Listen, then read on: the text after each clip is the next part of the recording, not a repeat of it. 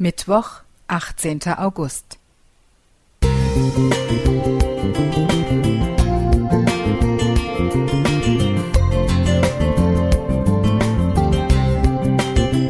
Ein kleiner Lichtblick für den Tag.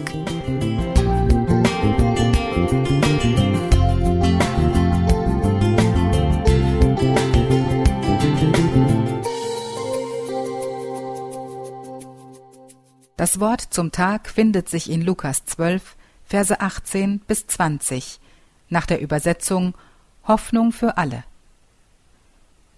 Ich werde die alten Scheunen abreißen und neue bauen, so groß, dass ich das ganze Getreide, ja alles, was ich habe, darin unterbringen kann. Dann werde ich mir sagen, du hast es geschafft und für lange Zeit ausgesorgt, ruh dich aus, lass es dir gut gehen, iss und trink und genieße dein Leben. Aber Gott entgegnete ihm, Wie dumm du doch bist, noch in dieser Nacht wirst du sterben. Ich bin ja keine zwanzig mehr, aber ich hör'n schief sitzen, den Zylinder auf hundert Meter. Ich kann schrauben, ich kann Baupläne lesen, weißte?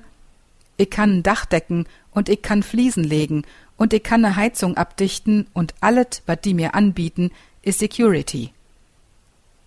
Warten auf'n Bus deutsche Fernsehserie des RBB. Ralf ist ein langzeitarbeitsloser Endvierziger, der tagtäglich mit Kumpel Hannes an einer Haltestelle irgendwo in Brandenburg sitzt und über das Leben philosophiert. So viel zum Thema Sicherheit. Die meisten Menschen sind bereit, so einiges dafür zu geben, um sich sicher zu fühlen. Ihr Geld, ihre Freiheit, ihre Nerven. Ralf beobachtet. Das ganze Land will nur noch Personenschutz, Nachtwächter, Ordnungsgruppe, Politessen. Ich mein, so viel Schiss kann doch kein Aas haben, wat die da an Security aufstellen. Er sagt das vermutlich so verständnislos, weil er ohnehin nur sehr wenig hat. Aus den Kreisen von mein Haus, mein Boot, mein Auto ist er längst ausgestiegen worden. Doch wer etwas besitzt, spürt meist auch den Drang, es behalten und sichern zu wollen, genau wie der reiche Kornbauer im Gleichnis von Jesus. Wenn ich jetzt richtig viel arbeite und anspare, denkt er sich, dann kann ich es mir gut gehen lassen, dann bin ich auf niemanden mehr angewiesen. Doch Jesus antwortet hart und klar. Wie dumm von dir, du wirst heute Nacht sterben. Und dann? Was nützt dir dein Reichtum, wenn du mich dafür aufgibst? Nicht einmal das Gefühl von Sicherheit kann durch materielle Dinge erreicht werden, sondern nur durch Vertrauen, Liebe, Beziehungen. Jesus möchte, dass wir uns von ihm abhängig machen und wissen.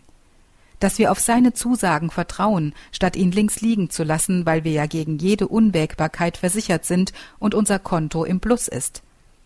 Was nützt es einem Menschen, wenn er die ganze Welt gewinnt, dabei aber seine Seele verliert? Markus 8, Vers 36.